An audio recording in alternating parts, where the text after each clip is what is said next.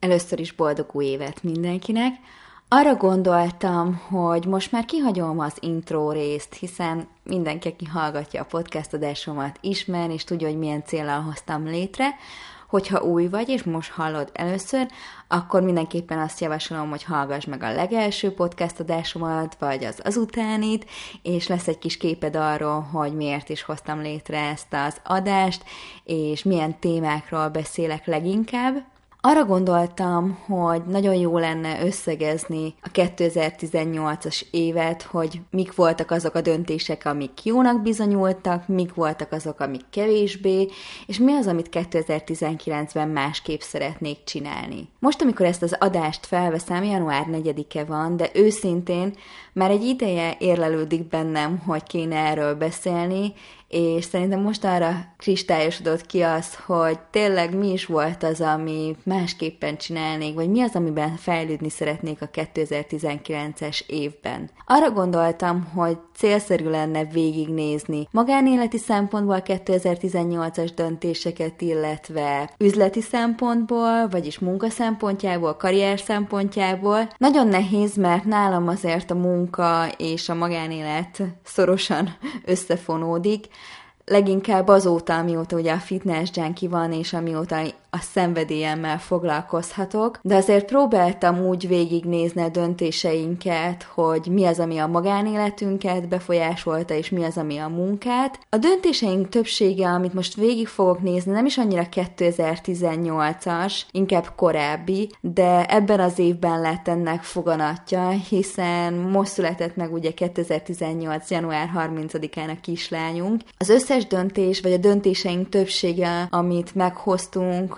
vagy ami szerint próbáltunk élni, az ennek lett úgymond egy kicsit alárendelve, vagy ezért hoztuk meg annó ezeket a lépéseket, Szóval a magánélet szempontjából, ami mindenképpen szerencsés volt, az az, hogy elköltöztünk még mielőtt Lara megszületett volna. Ez egy kicsit hosszabb történet, és tényleg nem 2018-at jellemzi, hanem még korábbra datálódik. Az anyósom kb. három évvel ezelőtt kezdte el kérdezgetni, hogy mikor jön a baba, hogyan tervezem, tudta, hogy nagyon fontos nekem a munkám, hogyan fogom a munka mellett megoldani a gyereknevelést. Most innen visszanézve talán furcsának hangzik, de három évvel ezelőtt én abszolút még nem gondolkodtam gyerekbe, vagy nem tudtam elképzelni, hogy a munkát és a gyereknevelés össze lehet harmonizálni, és tényleg nekem nagyon-nagyon fontos volt a munkám, akkor kezdett így a fitness junkie szárnyalni, szóval úgy voltam vele, hogy biztos, hogy nem mostanában fogunk bevállalni egy babát, de nagyon jó volt az, hogy hogy így kérdezgetett, mert mindig elmondta, hogy látja rajtam, hogy tényleg fontos, amit csinálok, és fontos a karrier, és nagyon hálás vagyok neki azért, mert ő tényleg három gyereket nevelt fel, és neki ez volt a legfontosabb, és mégis megértette azt, hogy nekem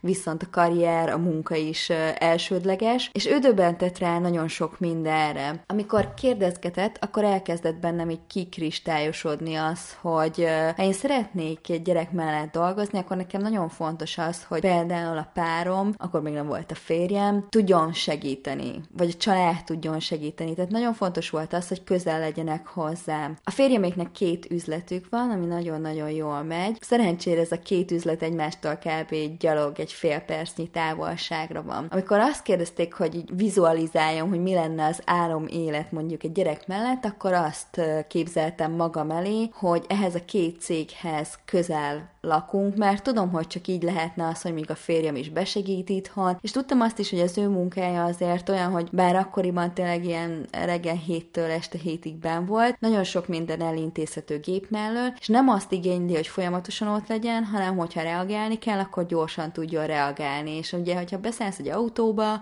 akkor az idő, mondjuk egy nap azért 6-7-szer nem célszerű megtenni, még hogy kicsi is ez a távolság autóval, úgyhogy én azt gondoltam, hogy ez lenne a legjobb, hogyha valahol itt találhatnánk a környéken egy házat vagy egy lakást, ami őszintén abszurdnak tűnt, mert ez a környék teljesen beépült, soha nem láttam eladó lakást, pedig azért nagyon sokszor jártam a környéken, de úgy voltam vele, hogy felírom a tízes listámra. A tízes listámról már hallhattatok az előző podcast adásom, hogyha nem tettétek meg, akkor mindenképpen hallgassátok meg. Szóval felírtam a tízes listámra, mert én mindig ezt a tízes listát úgy képzeltem, vagy úgy kezdtem kezeltem, hogy igazából nem kell tudnod a hogyant, hanem csak a célt kell felírnod, ez olyan, mint egy ilyen GPS, csak meg akarod adni, hogy majd megadod, hogy hova szeretnél menni, és az élet majd elrendezi. A legviccesebb az egészben az, hogy szóval felírtam azt a tízes listámra, jelen időben, hogy egy olyan helyen élünk, ami egy percre van kb. mind a két üzlettől, csomó mindent felírtam, hogy hogyan képzelem el, hogyha majd gyereket nevelünk, akkor a férjem itthonról fog dolgozni, lesz egy irodám a lakás mellett. A legviccesebb az, hogy nem kerestünk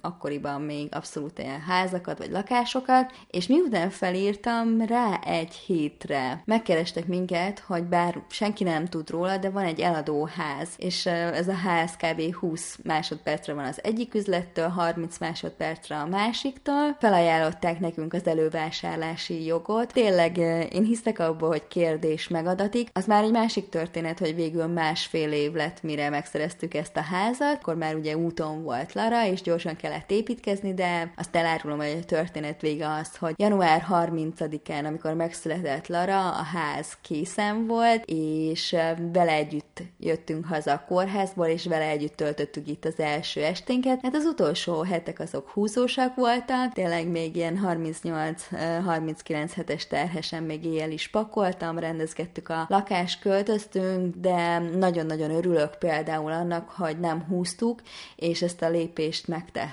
A másik, ami magánéleti szempontból is, és üzleti szempontból is nagyon jól jött az, hogy a férjemmel már lehetett érezni egy ideje, hogy nem igazán boldog a munkájában, tíz éve van benne, és hát saját vállalkozásról van szó, ami azért abszolút -e felörli az ember, főleg, hogyha emberekkel foglalkozik és szolgáltatást nyújt, és ő egy mérhetetlenül jó ember, és egy tényleg nagyon-nagyon hatalmas szíve van, nagyon nehezen éli meg az üzleti életet. Tényleg az utóbbi egy évben, mielőtt Lara megszületett, már nagyon-nagyon stresszes volt, és nagyon sok éjszakán keresztül kellett vele beszélgetnünk ezekről a dolgokról. Mind a ketten tudtuk, hogy ha születik egy gyermekünk, akkor nem szeretnénk azt, hogy egy ilyen stresszes környezetben nőjön fel. Férjem is látta magán, meg tapasztalta, hogy tényleg ahhoz, hogy a legjobb édesapa legyen, ahhoz meg kell nyugodnia egy kicsit. Szerencsére tényleg, ahogyan említettem, olyan a munkája, hogy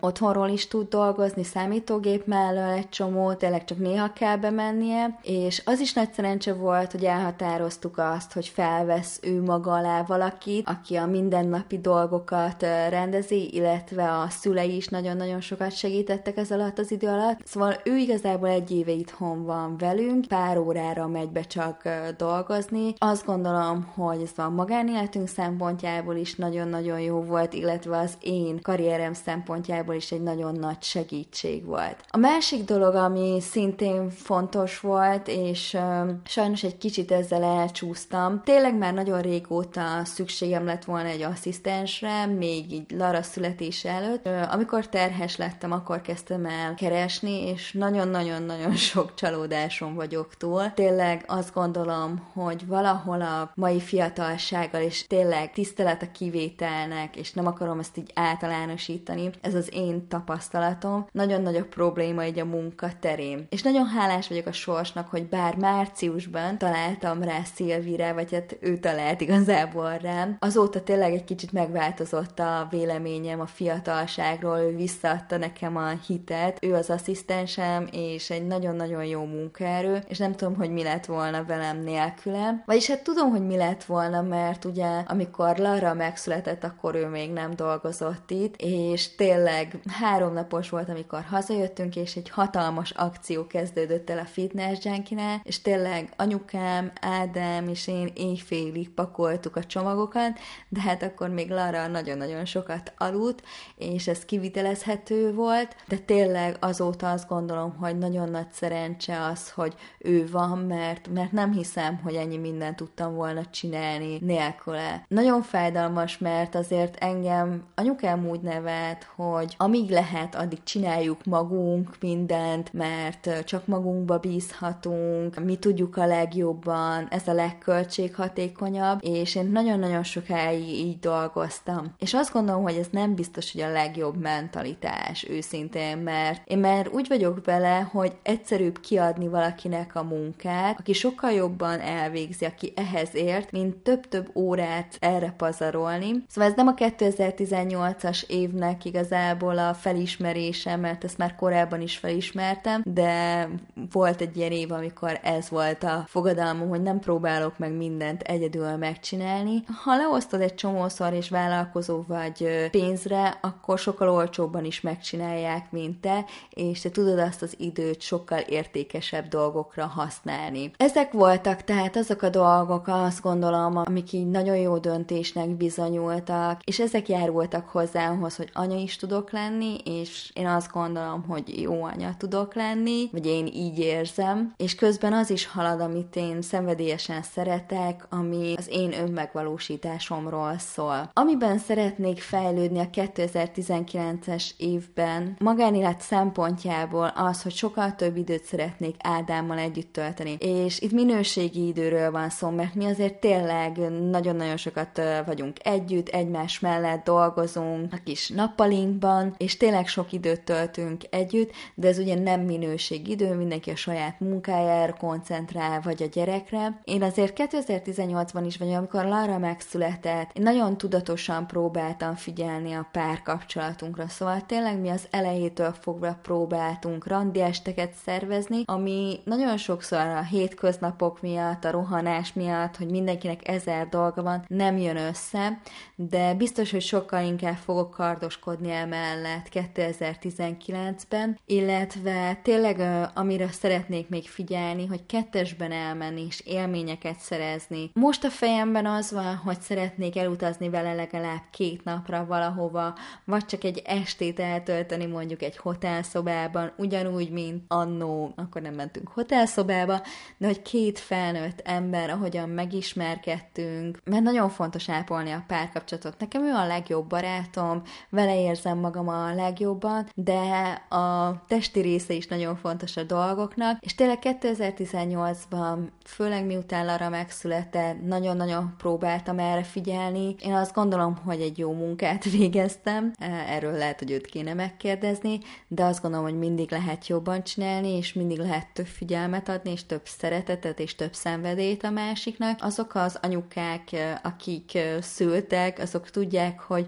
bármennyire is agyban dől el minden, és bármennyire is próbálunk figyelni erre, meg így tudatosítjuk önmagunkba, azért az első pár hónap miután megszületik egy gyerek, teljes mértékben elvonja a figyelmet. Ádám nagyszerű férj, és soha nem mondta ezeket, illetve ez nem volt köztünk beszéd téma. Én nem csak egy jó házasságot szeretnék, nem egy középszerű házasságot, hanem egy nagyszerű, kivételes házasságot, és ezért mindig dolgozni kell, és azt gondolom, hogy ez egy jó kiindulási pont, és tényleg félre ne értsétek, nem problémákról beszélek, nem arról, hogy valamit meg kell menteni, hanem az, hogy a jót még jobbá lehet tenni. És a karrier vagy úgy mond, hogy az önmegvalósításom szempontjából mi az, amit másképp csinálni. Én azt gondolom, hogy ez teljesen természetes, hogy így alakult. Ez az év nekem inkább az ilyen bezárkózásról szólt, egy bababurokban éltem, és tényleg egy nagyszerű környezetet teremtettünk magunknak, ami nagyon fontos a számomra, és ez annyira nagyszerű, hogy az ember egy idő után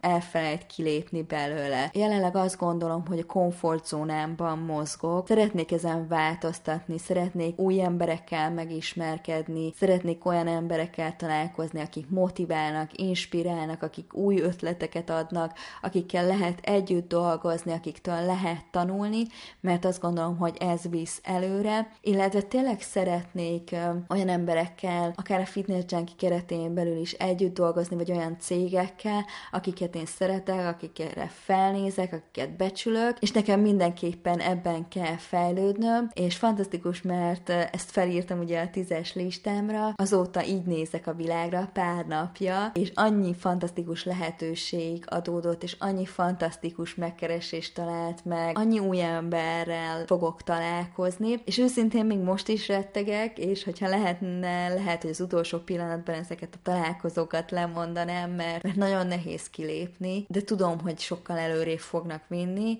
és sokkal gazdagabb leszek általa, úgyhogy hogy ebben szeretnék fejlődni mindenképpen, és azt hiszem, hogy ez minden. Én úgy értékelem, hogy ez egy nagyon sikeres év volt, nagyon büszke vagyok arra, hogy tényleg egy fantasztikus csapatként tudtunk együtt dolgozni, és arra, hogy egy ilyen fantasztikus családom van, egy ilyen megértő közösségem, mint ti. Remélem, hogy ez a podcast hasznos volt nektek, és esetleg leültök, és egy pár percig elgondolkoztok azon, hogy mi az, ami a 2018-ban sikeres volt, mi az, ami jó lépés volt, jó döntés, és mi az az egy dolog vagy kettő, amit 2019-ben másképp csinálnátok, és írjátok fel magatokra, és próbáljátok meg fókuszálni rá, és tudom, hogy nehéz ezeken változtatni, ezért is osztottam meg én is veletek azt, hogy milyen nehézségeken megyek keresztül, bármire képesek vagyunk, amit igazán szeretnénk, az életértelme a fejlődés, az pedig mindig a komfortzónán kívül van, úgyhogy hajrá, menjetek az álmaitokért, és egy